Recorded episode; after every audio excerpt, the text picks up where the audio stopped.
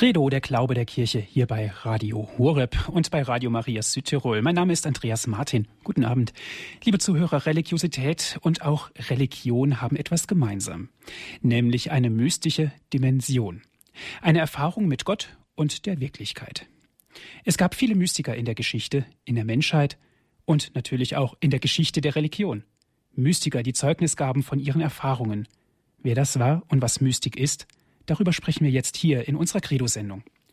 Heute ist Frau Prof. Dr. Saskia Wendel von der Universität zu Köln bei uns zu Gast. Frau Saskia Wendel ist seit Oktober 2008 Professor für systematische Theologie am Institut für katholische Theologie der Universität zu Köln. Guten Abend, Frau Professor Wendel. Guten Abend, Herr Matt. Schön, dass Sie jetzt Zeit für uns haben. Frau Professor Wendel, das Wort Mystik klingt doch etwas eigenartig in den Ohren. Es klingt alt, dunkel und auch geheimnisvoll. Was verbirgt sich genau hinter diesem Wort? Ja, also zunächst mal Mystik leitet sich ab vom griechischen Wort myein und das heißt einfach die Augen schließen.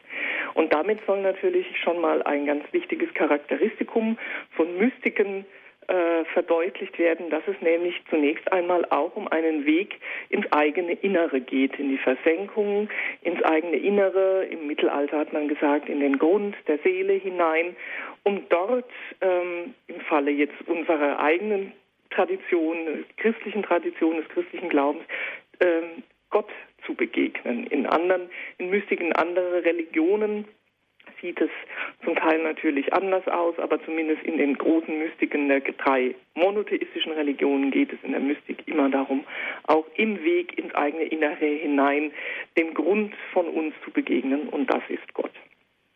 Darum geht es erstmal in Mystik. Mhm. Eine Versenkung in Gott, den inneren Weg sozusagen zu gehen, das klingt ein bisschen schwer. Was, wie, wie kann ich mir das vorstellen?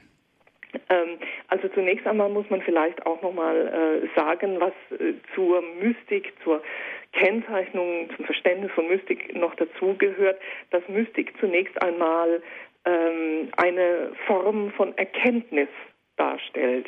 Und zwar eine Erkenntnis, äh, sowohl der Erkenntnis des eigenen Selbst, weil es ja erst einmal um den Weg ins eigene Innere geht und damit auch um die Konfrontation mit einem Selbst.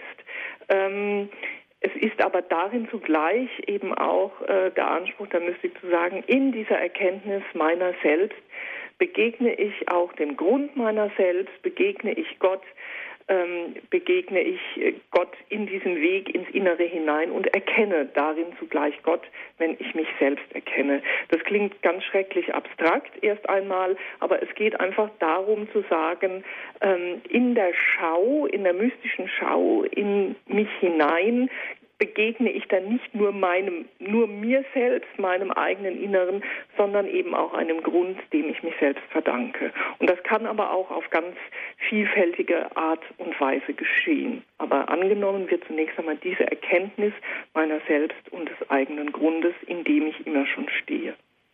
Ich meine, Selbsterkenntnis ist natürlich immer eine sehr gute Sache und damit kommt man mhm. möglichst weit im Leben. Mhm. Und ich mhm. könnte mir auch vorstellen, jetzt auf die Religion, auf die Religiosität bezogen, mhm. bringt es uns das auch weiter, nämlich näher zu Gott. Mhm. Genau, es geht um ein Näher zu Gott. Ähm, man sagt auch erst einmal, also in den in verschiedenen mystischen Traditionen äh, wird gesagt, dieser Weg nach innen, der beginnt ja mit irgendwas. Der fängt, der kommt ja nicht einfach sozusagen von selbst. Also zum Beispiel äh, beginnt dieser Weg nach innen, diese Selbsterkenntnis und damit das Näher zu Gott auch ähm, mit konkreten Erfahrungen, die ich zunächst einmal mache. Und zwar erst einmal mit Erfahrungen, die mit mir selbst zu tun haben. Zum Beispiel äh, in vielen mystischen Texten begegnet so etwas wie die Erfahrung auch der eigenen Unvollkommenheit, dass ich etwas nicht geschafft habe, dass mir etwas nicht gelungen ist, dass ich gescheitert bin, dass ich ähm, zum Beispiel auch moralisch nicht unvollkommen bin, dass ich gesündigt habe, dass ich ähm, ähm, natürlich auch zu diesen Erfahrungen äh, gehört dazu, ähm, dass ich sterblich bin. Also es hat viel auch mit Begrenztheitserfahrungen zu tun, die ich in meinem ganz konkreten Lebensvollzug ja immer schon auch mache. Ähm, es kann etwas zu tun haben mit Erfahrungen, die ich mit anderen Menschen mache, dass mir ein anderer Mensch begegnet und in dieser Begegnung mit diesem anderen eine Dimension aufscheint, die diese Begegnung eigentlich schon aufsprengt, die mich selbst aufsprengt, die mich zum anderen hin aufsprengt und dann eigentlich mich zu einem anderen Menschen nahebringt, aber darin zugleich auch ähm, Gott nahebringt als dem, dem wir uns eben äh, verdanken. Oder ähm, Naturerfahrungen, die auch eine Rolle spielen können. Also ähm, das, zum Beispiel an einem Strand stehen und mit der Unendlichkeit des Meeres konfrontiert sein und da vielleicht auch eine Unendlichkeitserfahrung zu machen, auch eine Erfahrung dessen, dass ich ganz klein bin an diesem Strand und äh, fast schon eine, ein, vielleicht auch eine Sehnsucht nach einem Einssein mit diesem großen Meer und diesem großen Horizont verspüre und darin aber auch so etwas machen kann, wie äh, eine mystische Erfahrung. Also wie gesagt, es kann um ganz konkrete Lebenserfahrungen erstmal gehen, wo dieses Näher zu Gott beginnen kann und das, was dann in der mystischen Tradition etwa mit Ekstasis bezeichnet wird, das aus sich heraustreten, das aus, herausgerissen werden aus mir selbst, aber auch aus ganz konkreten Lebenszusammenhängen, den Alltag unterbricht, meinen eigenen Lebensvollzug unterbricht, das hat ja schon auch etwas Ekstatisches. Mhm. Gehen wir einen Schritt zurück. Wo beginnt denn die Mystik? Ist das ein Privileg nur für Christen und oder ist das für die gesamte Menschheit oder ist das für alle Christen? Wie kann ich mir das vorstellen?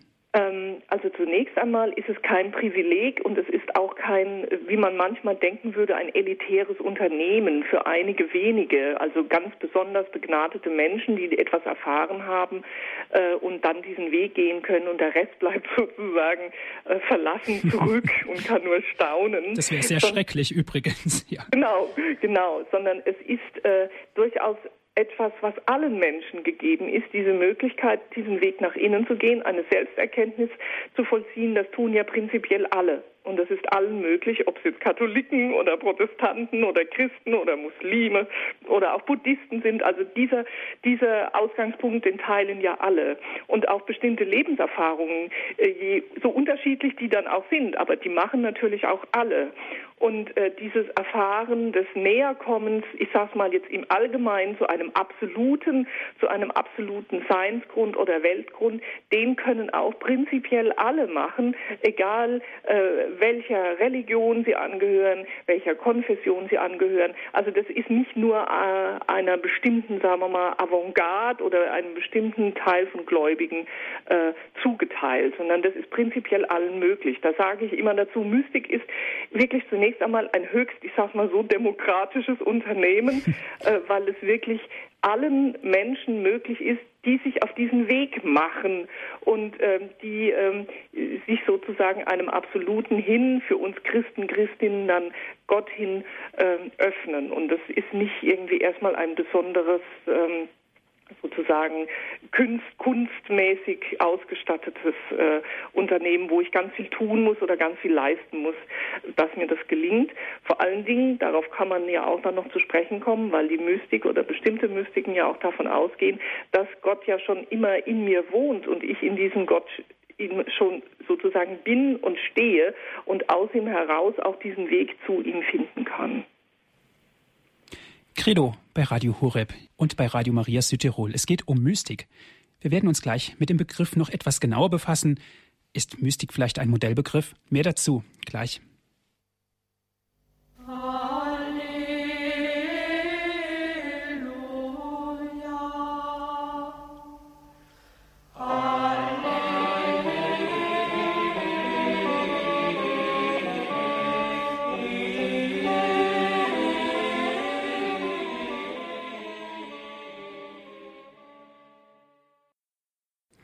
Sie hören die Sendung Credo hier bei Radio Horeb und bei Radio Maria Südtirol.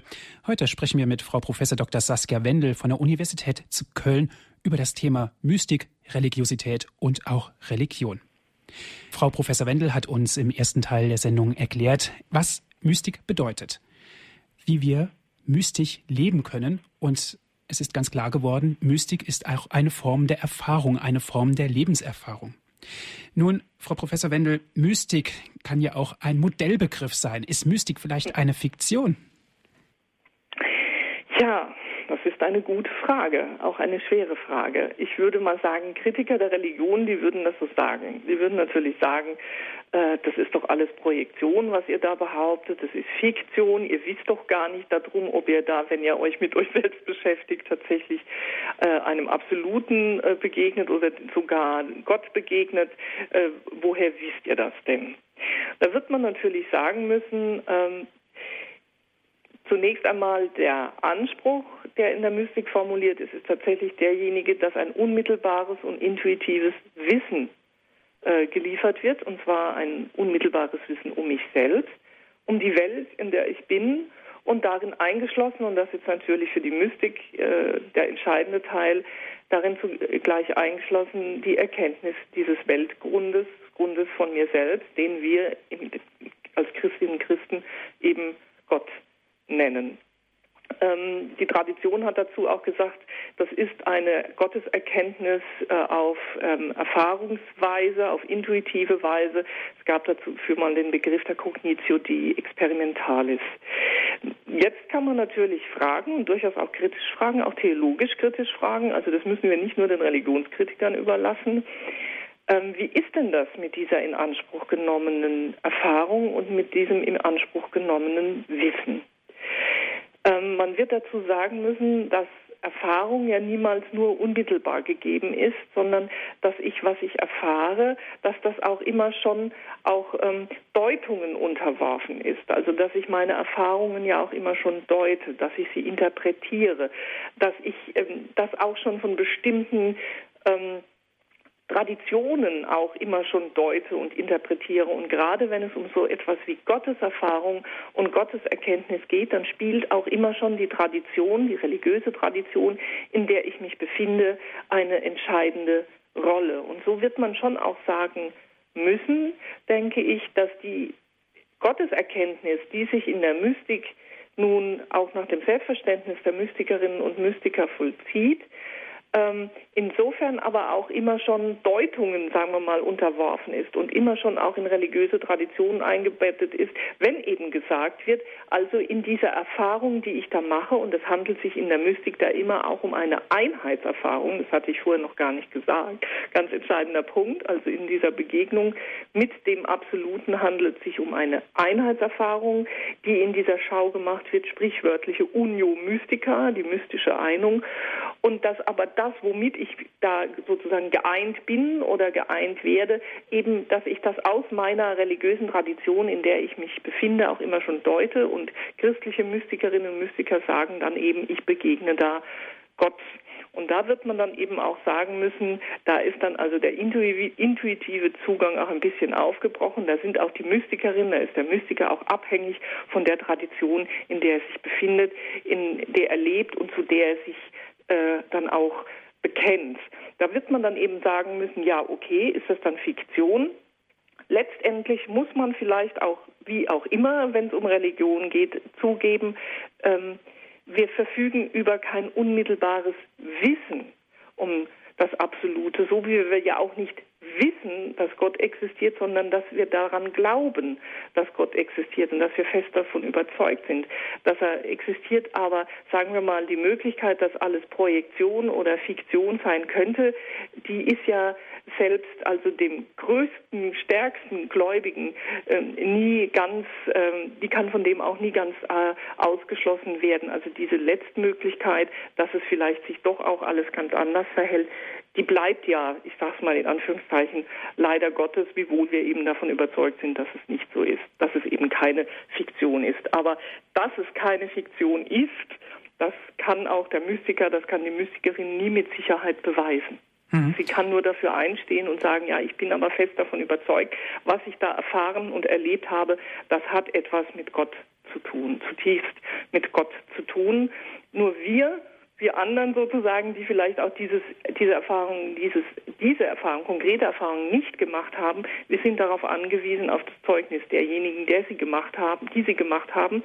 Und, ähm, aber wir haben keine Möglichkeit, das zu verifizieren, also zu beweisen, darzulegen, zu demonstrieren. Ja, es ist auch tatsächlich so gewesen. Ja, es ist vielleicht auch nicht nötig, das unbedingt mit aller Gewalt beweisen genau. und wissenschaftlich genau. auslegen zu müssen. Genau, genau. Ja. Weil dann ist nämlich auch unser Glaube im Grunde genommen wertlos.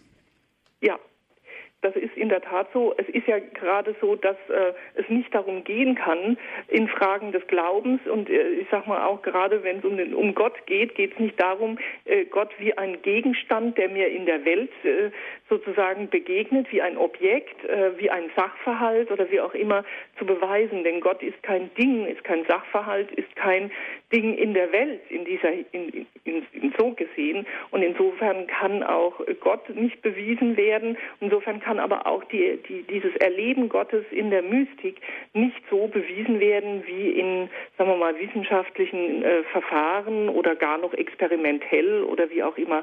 Das bleibt, geht ja gar nicht, weil diese Realität bleibt ja hinter dem immer wieder zurück. Und es wäre, wie Sie es auch gesagt haben, auch gar nicht wünschbar, äh, weil äh, eben Glaube in dem Sinn nicht Wissen heißt und Glaube auch in, in diesem Sinn auch eben nichts mit äh, in dieser Hinsicht äh, Wissenschaft zu tun hat, wenn es um Experimente oder um Beweiswissen oder so geht. Frau Professor Wendel, welche Mystiker gab es denn in der alten Zeit, in Anführungszeichen gesprochen? Die Mystik hatte die Hochburg im Mittelalter. Ja. Ja, äh, sie hatte sozusagen eine Blütezeit im Mittelalter, aber genau besehen gibt es schon Wurz äh, reichen ihre Wurzeln weit zurück äh, bis in die antike äh, Philosophie hinein. Wir finden mystische Anklänge natürlich noch ohne jetzt Bezug auf christliche Tradition, etwa in der Philosophie des Neuplatonismus bei Plotin oder bei Proklos, die von diesem Weg nach innen ja auch schon über diesen Weg nach innen schreiben, von dieser Schau des einen, von der sie sagen, die im Weg ins eigene Innere sich vollzieht, weil wir alle aus diesem einen stammen und einen Funken dieses einen in uns tragen. Das finden wir in diesen Traditionen. Wir finden es in der Stoa zum Teil schon äh, vorformuliert. Aber gerade in der christlichen Tradition gibt es Wurzeln der Mystik, ähm, äh, etwa schon in der monastischen Theologie, bei Bernhard von Clairvaux, äh, in, also in der zisterziensischen Tradition ganz stark, dann bei Richard von St. Victor, Hugo von St. Victor, die auch schon über einen Aufstiegsweg zu Gott hingeschrieben haben. Bonaventura, Pilgerbuch der Seele zu Gott, hat auch schon diese Anteile. Augustinus, ganz wichtig natürlich auch, ähm, sozusagen die Schau im, im Innern der Seele, in der wir Gott und den inneren Lehrer entdecken. Und diese Traditionen sind dann aber eben aufgegriffen worden und zu einer besonderen Blüte entfaltet worden in der mittelalterlichen Mystik etwa in ihren, wie man dann auch sagt, affektiven Traditionen, weil da Visionen, Auditionen, Erfahrungen eine Rolle spielen. Da möchte ich nur äh, also als Beispiel nennen das sogenannte Dreigestirn von Helfta, Gertrud von Helfta, Mechthild von Magdeburg und Mechthild von Hackeborn, also sehr prominente äh, Mystikerinnen im, im deutschen Sprachraum. Wir haben Mystikerinnen in Brabant, im flämischen, niederländischen Bereich, Hadewig von Antwerpen, Beatrice von Nazareth, äh, sind jetzt so starke Frauentraditionen auch in der Mystik äh, vorhanden. Ähm, wir haben dann aber natürlich auch auf, in der sogenannten spekulativen Mystik, in der Erfahrungen, konkrete Erfahrungen nicht ganz so zentral sind, Meister Eckhart vor allen Dingen, seine Schüler Johannes Tauler, Heinrich Seuse, wir haben die äh, Mystikerin Marguerite Porret, wir haben natürlich Teresa von Avila und Johannes vom Kreuz. Also all dieses ganz, sagen wir mal, ein reicher Traditionsschatz christlicher Mystik, der in diesen Personen auch äh, repräsentiert ist, ähm, von denen wir natürlich auch vielfältige Schriften mystischer Theologie besitzen. Das ist gewissermaßen, wenn man so will, wirklich die Hochzeit der Mystik. Es gibt aber, wenn, erwähne ich jetzt momentan nur nebenbei, auch in der Moderne durchaus auch Mystik. Die hat sich dann zum Teil aber auch andere Orte, andere Genres gesucht. Aber eben die Hochzeit erstmal, das, worauf wir uns dann auch immer beziehen, ist erst einmal auch die Mystik des Mittelalters. Mhm, die Mystik des Mittelalters. Aber in die heutige Zeit geschaut, einen Blick auf die heutige Zeit geworfen. Gibt es denn heute auch Mystiker in der katholischen Kirche? Es gibt, äh, ich sag mal so, es gibt natürlich äh, ähm, auch Mystiker in der in der Gegenwart beziehungsweise ich sag mal im, im 20. Jahrhundert. Ähm, vor allen Dingen möchte ich hier nennen Madeleine Delbrel, die ähm, uns begegnet auf der einen Seite sehr stark durch ihr sozial-karitatives Engagement. Sie war, so würde man heute sagen, Streetworkerin in einer Vorstadt äh, von Paris, hat sich sehr stark dort für die Arbeiter eingesetzt, hat aber ihr ganzes Engagement verstanden, auch getragen von einer tiefen mystischen Spiritualität. Und davon hat sie dann auch in ihren Schriften, die uns äh, dann auch überliefert sind, Zeugnis gewissermaßen abgelegt. Also das ist eine Mystikerin der Moderne, die aber nicht einfach nur eine mystische Theologie formuliert hat oder gar nicht primär eine mystische Theologie formuliert hat, sondern dann ganz konkret äh, eine Praxis ähm, der ähm, eine Glaubenspraxis gelebt hat, äh, auch der Nachfolge Christi, im, eben im sozialen, im diakonischen Engagement, das sich aber aus mystischen Quellen speist.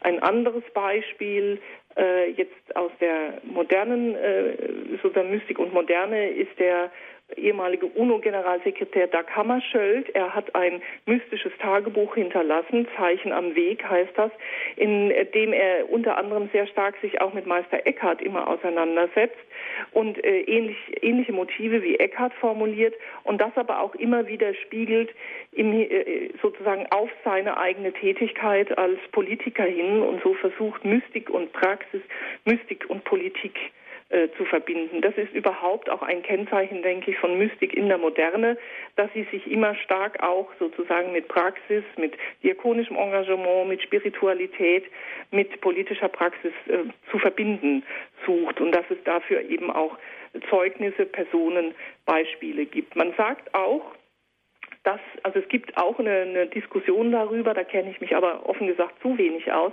dass der Künstler Joseph Beuys durchaus auch äh, sozusagen seine Kunst verstanden hat als Ausdruck einer zutiefst mystischen Spiritualität.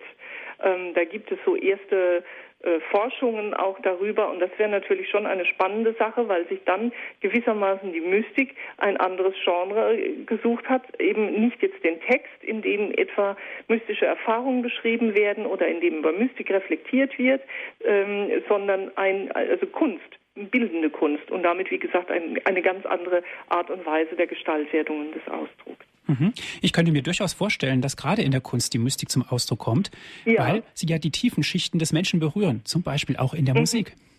Mhm, genau, in der Musik auch.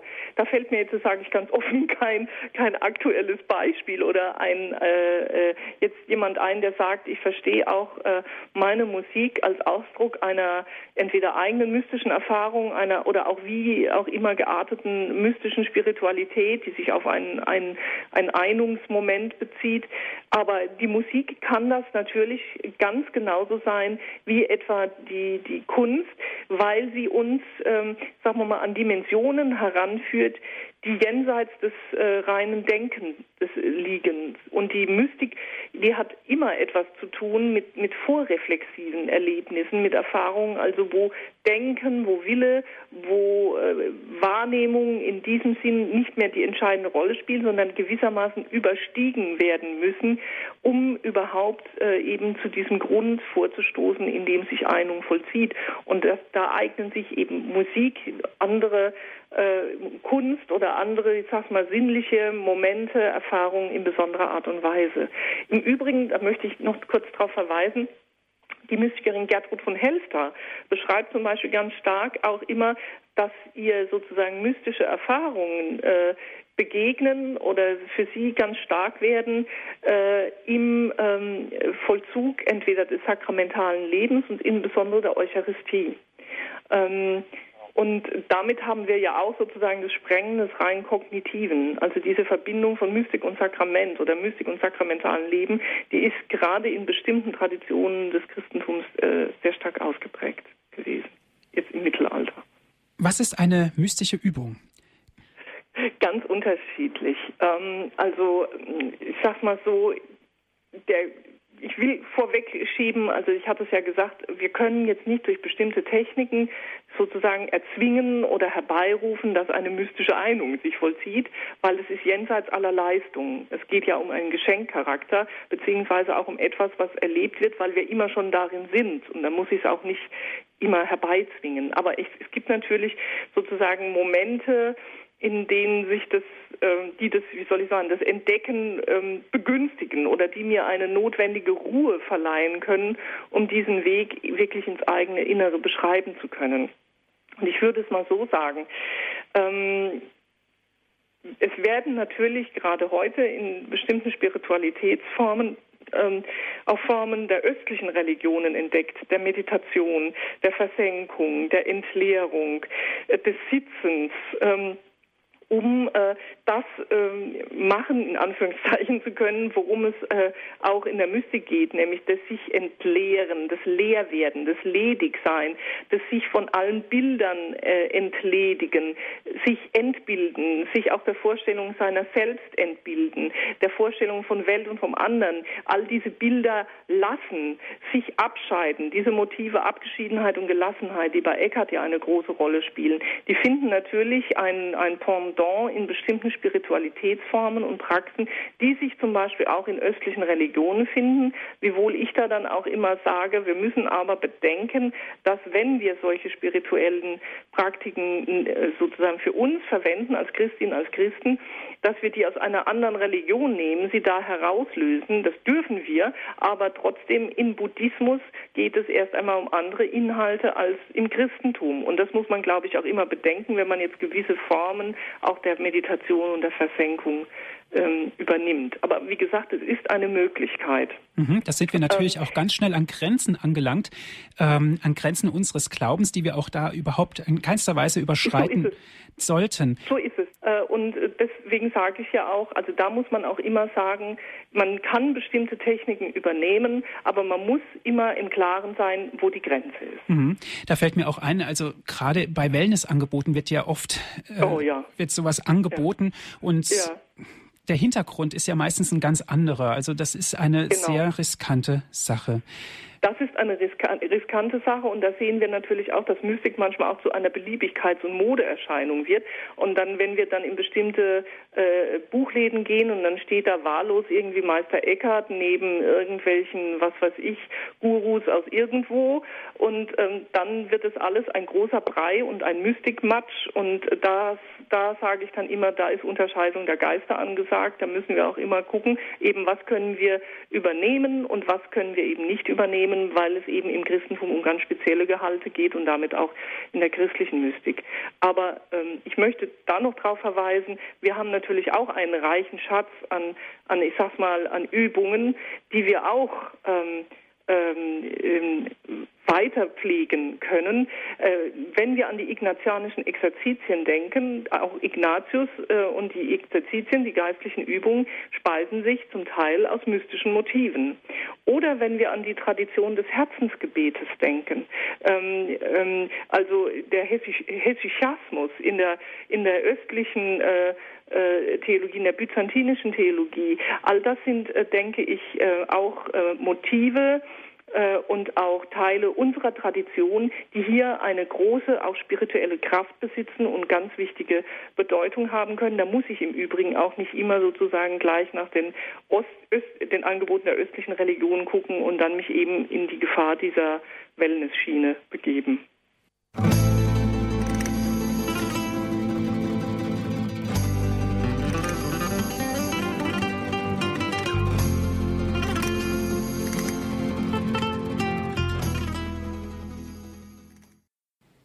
Sie hören die Credo-Sendung hier bei Radio Horeb und bei Radio Maria Südtirol.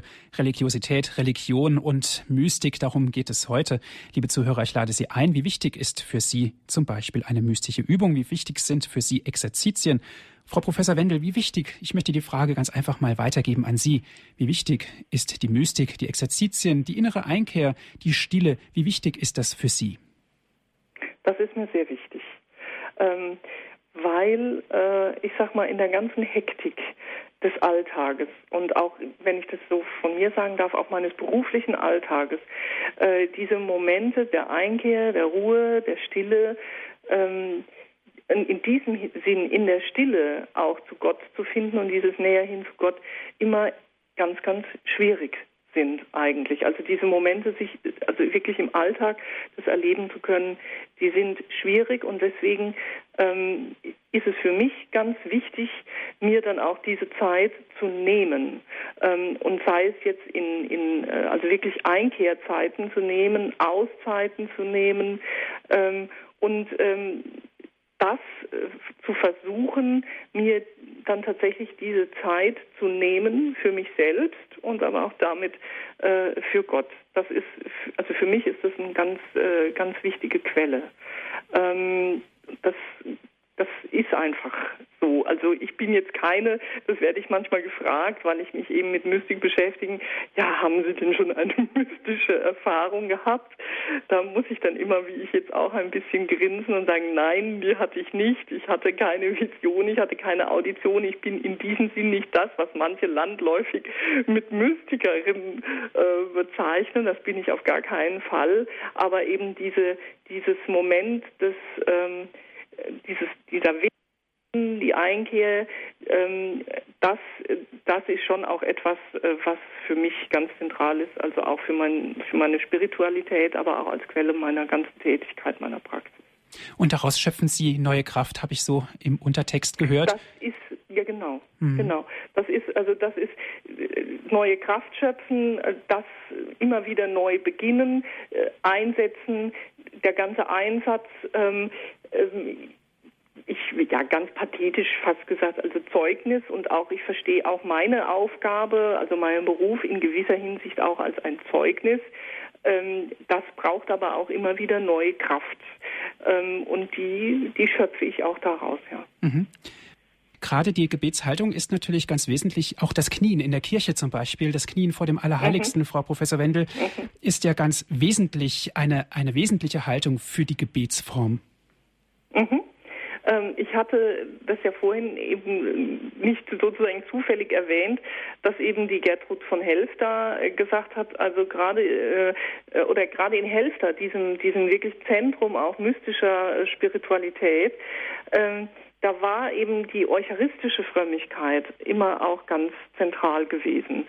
Und ähm, äh, sei es jetzt, äh, also wie gesagt, ganz konkret äh, das Eucharistie-Sakrament in Vollzug, ähm, aber auch zum Beispiel ähm, tatsächlich die Praxis eben der stillen Anbetung und diese ganzen Formen, die waren da sehr zentral gewesen, auch als Quelle einer mystischen äh, Spiritualität und äh, kann natürlich auch in der einen und anderen Form heute wiederentdeckt, gepflegt werden. Also es muss nicht immer nur in Anführungszeichen um das äh, Sitzen gehen oder was man jetzt mit Entleerung oder Versenkung äh, verbinden äh, würde, sondern auch eine ganz konkrete Form der Anbetung kann auch dazu führen, wiewohl es dann natürlich auch wichtig ist, sozusagen auch den Weg da auch in dieser Form der Anbetung den Weg zu finden, sozusagen, dass ich mit hineingenommen bin und dass also auch Gott in mir selbst schon wohnt. Und diese Einung, die auch etwas mit der Eucharistie natürlich zu tun hat und gerade auch dann mit dem Empfang der Kommunion zu tun hat, dass diese Einung aber auch eine ist, die eben in meinem Herzen stattfindet, die in meinem, in meinem Grund, in meinem Innersten stattfindet. Und so finden sozusagen die, die, die Spiritualität, die spirituelle Praxis, etwa eine Anbetungspraxis, eine eucharistische Praxis und ähm, das, worin ich eben immer schon bin oder was in mir immer schon wohnt, nämlich Gott selbst, ähm, kommen selbst noch einmal zu einer Einheit. Entleeren, das ist ein Stichwort. Frau mhm. Professor Wendel, natürlich auch die Beichte. Ne? Das ist als ein Abladen der Sünden, sich freimachen mhm. von der Schuld, ist mhm. letzten Endes ja auch eine mystische Haltung. Wäre ich jetzt vorsichtig, also ich wäre jetzt vorsichtig sozusagen die ganze Mystik in Verbindung zu bringen mit sämtlichen Vollzug von Sakramenten, weil zum Teil ist es auch so, dass in, in der mystischen Tradition ähm, äh, gerade auch dann die Unmittelbarkeit, also dass gerade nicht mehr die Vermittlung durch ein Sakrament oder im Zusammenhang mit der Sakramentenspendung eine ganz wichtige Rolle spielt. Also tatsächlich eben der Weg direkt vom einzelnen Ich zu Gott hin. Und ähm, insofern ähm, spielt nicht jede, jede sozusagen Sakrament, jeder Vollzug von Sakramenten da die entscheidende Rolle. Wiewohl es so ist, da, wie ich ja gesagt habe, Selbsterkenntnis und der Weg nach innen auch etwas mit Selbstreflexion zu tun haben und darin auch immer die Erkenntnis eine Rolle spielt, eben, dass ich nicht vollkommen bin, dass ich Schuld zum Beispiel auch immer wieder, dass ich schuldig werden kann, spielt auch natürlich ähm, sozusagen ähm, der, der Vollzug der Beichte, die Beichtpraxis, aber auch all dessen, was dazugehört, nämlich ja tatsächlich auch wieder sozusagen Selbsterforschung, äh, auch kann da eine Rolle spielen, wiewohl dann aber die sozusagen eigentliche mystische Einung etwas ist, was gewissermaßen, ich sag mal so, unabhängig davon oder in Anführungszeichen dahinter äh, sich vollzieht. Mhm. Also ein wesentliches Unterscheidungsmerkmal auf jeden Fall. Frau Professor Dr. Wendel, die Praxis der Mystik. Mhm. Mhm. Und zwar im Kontext vielleicht zu anderen Religionen. Ja, ähm, also es gibt natürlich äh, wichtige Unterscheidungskriterien auch, sozusagen was unterscheidet christliche Mystik von anderen. Ähm, ich hatte es eigentlich ja fast eben schon versucht, ein bisschen deutlich zu machen, an dem, wie sich auch für, woran sich mystische Spiritualität auch für Christinnen und Christen äh, festmachen kann. Ähm, also auch an bestimmten Gebetspraxen zum Beispiel. Ich glaube, ein, ein, eine wichtige Unterscheidung sind natürlich auch die Inhalte. Wie soll ich das sagen? Also, dass ein Buddhist an etwas anderes glaubt als ein Christ. Und dann kann man vielleicht, der Buddhist äh, hat eine Praxis der Lehre, des Versuchs, sich zu entbilden, aber das hat einen ganz anderen Zweck. Nämlich der Buddhist äh, wird immer sagen, mir geht es darum, letztendlich ums Verlöschen, ums äh, Vergehen, um das Zunichte-werden, nicht in, in einem absoluten Weltgrund hinein, den wir dann Gott nennen, sondern ins Nirvana. Und das Nirvana ist buchstäblich nichts. Und dann äh, geht es, hat es, das hat auch eine ganz andere Erlösungsvorstellung, steht dahinter als jetzt bei uns, weil wir glauben darin, dass wir nicht jetzt einfach ins Nichts eingehen und da verlöschen, sondern dass uns Leben in Fülle zugesagt ist, also Reich Gottes. Und dass die mystische Schau ein Vorgeschmack eine, dieser, dieser vollkommenen Schau Gottes sein wird, dieses, dass es ein, ein Vorgeschmack dieses Lebens in Fülle sein wird und dass wir geeint sind und vereint werden, eben nicht mit dem Nichts, sondern mit Gott als dem eben dem Absoluten, aus dem wir kommen, in dem wir leben und zu dem wir wieder zurück, zurückfinden werden. Und das denke ich, das sind schon ganz wichtige Hinweise, wie sich eine bestimmte Mystik jetzt hier in dem Sinn auch äh, in, der Tradition monotheistischer Religion etwa von einer äh, fernöstlichen Spiritualität unterscheidet, die auch mystische Züge hat. Aber auch innerhalb dann der drei großen äh, Religionen gibt es dann auch wieder Unterschiede. Also gerade im Herzen der christlichen Mystik steht natürlich auch immer wieder die Begegnung mit diesem Christus. Also an dem kommen wir ja nicht vorbei, im Gegenteil.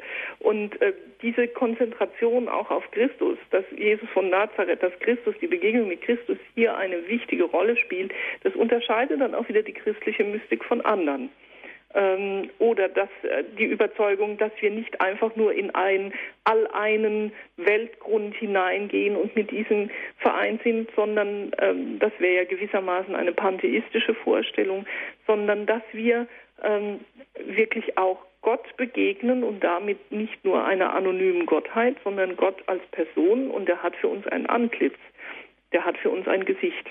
Und das ist, das sind alles, denke ich, auch Kriterien, die man immer heranziehen muss, um auch dann, wie Sie es vorhin sagten, zu unterscheiden, was ist sozusagen eine Mystik, die für uns passt und eine Mystik, die für uns nicht passt oder wo wir sagen würden, da wird es dann problematisch. Die Unterscheidung der Geister ist natürlich auch ein ganz wesentliches Merkmal. Genau. Und genau. Ähm, da kommen wir natürlich auch an Eckpunkte. Jeder Mensch ist ja emotional. Der eine hat einen Hang vielleicht zur Mystik, einen Hang vielleicht auch zur ungesunden Mystik, um jetzt den Ausdruck mal so zu gebrauchen. Hm, Aber ja. wer kann uns denn da helfen? Sind das die Priester, die Bischöfe? An wen können wir uns ganz konkret wenden, um da uns auch vielleicht nicht aufs Glatteis zu begeben? Ähm, also ich glaube, die erste Instanz, ähm, an die wir uns wenden können, wenn wir sie denn, damit haben wir es aber natürlich schon, wenn wir sie denn schon wieder recht gebrauchen, ist erstmal ist unser eigener Geist, denn wir sind ja alle auch schon geistbegabt. Ich würde sagen, ist unsere eigene Vernunft. Sie gibt uns auch schon Kriterien an die Hand. Ähm, also zu beurteilen, ist das jetzt äh, sozusagen gesund oder ungesund. Und das tun wir aber mit Blick natürlich auch schon wieder auf eine bestimmte Tradition, in der wir stehen, auf Gehalte, in denen wir stehen.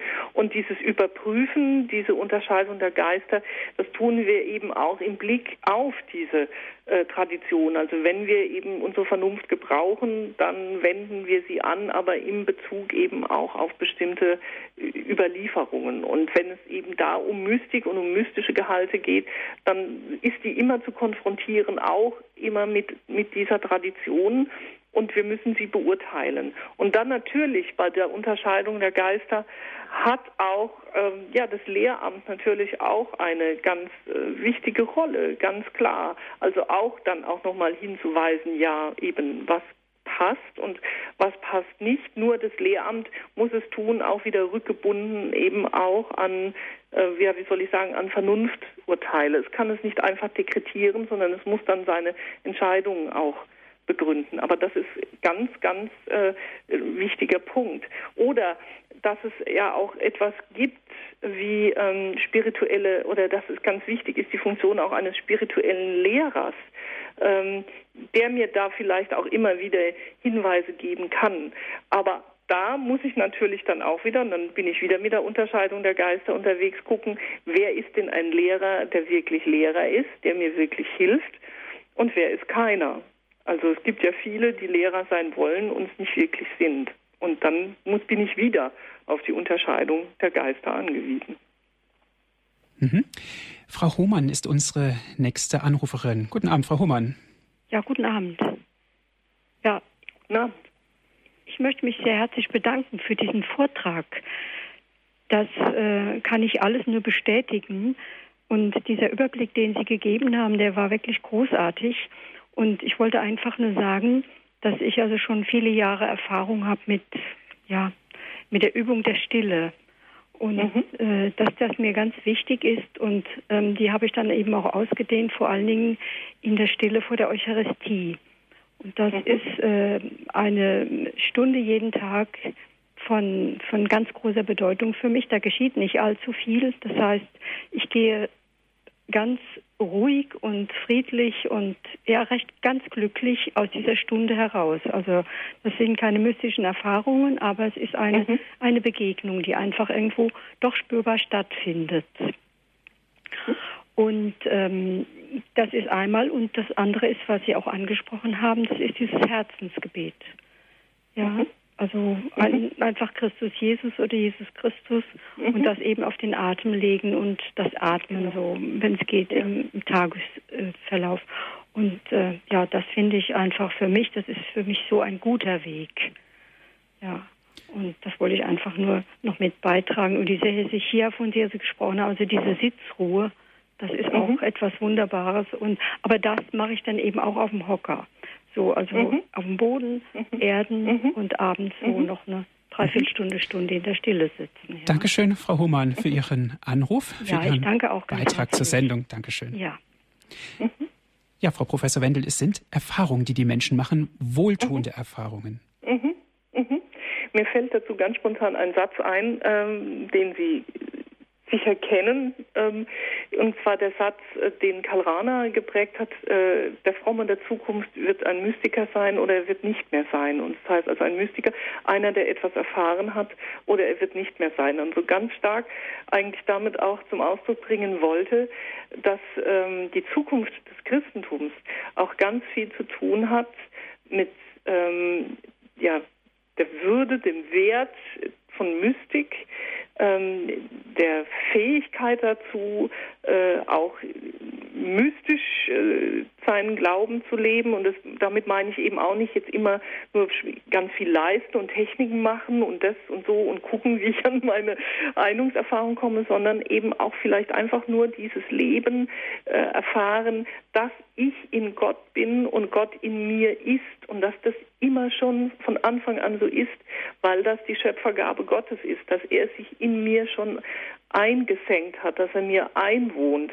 Ähm, und diese, dieses, dieses zum Tragen bringen, das hat äh, Rana versucht zu sagen, das ist ein, ein wesentlicher Grundzug einer, einer Spiritualität, eines Glaubens, der in die Zukunft weisen kann. Und äh, die Beiträge jetzt auch der, der Hörerinnen verstehe ich auch so, dass es für sie eben auch ganz wichtig ist für ihre Glaubenspraxis und damit auch ähm, etwas ist, was Stärke verleiht, was Kraft verleiht, was das Leben leben lässt, aber eben auch den Glauben vertieft. Und darum geht es, also um die Vertiefung und eine Bereicherung der Praxis des Glaubens. Ich möchte ganz gerne mal einen kleinen Sprung machen, Frau Professor. Sie sind Wissenschaftlerin, Sie sind Professor für systematische Theologie ja. an der Uni in Köln. Ja. Und jetzt der Schwenk auf die Wissenschaft und ja. auf die Lehre der Kirche. Und das im Kontext natürlich zur Mystik. Was ein Gebäude. Ja. Ähm, hm. ähm, ich sag's mal so, also die Mystik, die mystische Tradition, die mystische Theologie, die gehörte immer schon ganz wesentlich zum, zum, zur Überlieferung, zur Tradition ähm, der, der, der Lehre der Kirche dazu. Und ähm, wenn äh, äh, Theologie die wissenschaftliche Rede von Gott ist, aber eben Rede von Gott ist, dann ist es auch ihre Aufgabe, diese mystische Tradition weiter zu beleben, stark zu machen eine Theologie zu formulieren, die auch gerade darin an der Zeit ist, dass es sich auch aus diesen Quellen der Mystik speist, aber, und das ist jetzt natürlich dann wieder der wissenschaftliche Zug daran, auch darüber zu reflektieren ähm, was es heißt, was heißt Mystik, den, den Begriff eben zu klären, äh, auch von Verstellungen zu befreien, Kriterien dafür zu formulieren, wie wir Mystik in Anspruch nehmen können, wie wir es auch theologisch in Anspruch nehmen können. Was bedeutet Mystik als Erkenntnisform?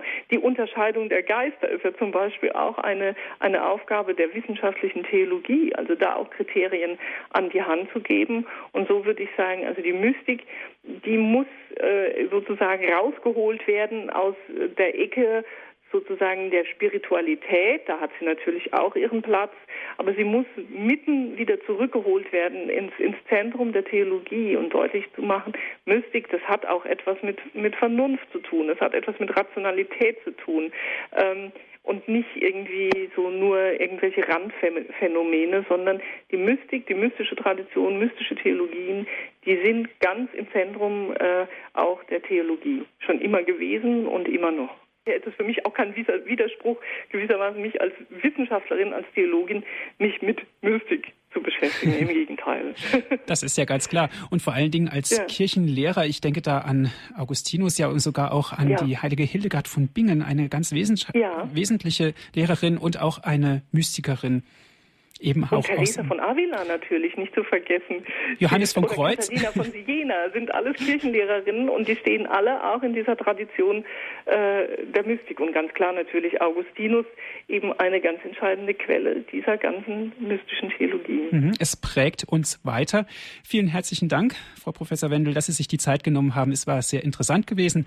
Danke und viele Grüße ja. nach Köln. Ganz herzlichen Dank. Und danke auch an Sie, liebe Zuhörer, dass Sie mit dabei waren, dass Sie sich mit eingebracht haben in die Sendung. Wenn Sie diese Sendung gerne noch einmal nachhören möchten, sie wurde für Sie aufgezeichnet, bestellen Sie sich einen CD-Mitschnitt.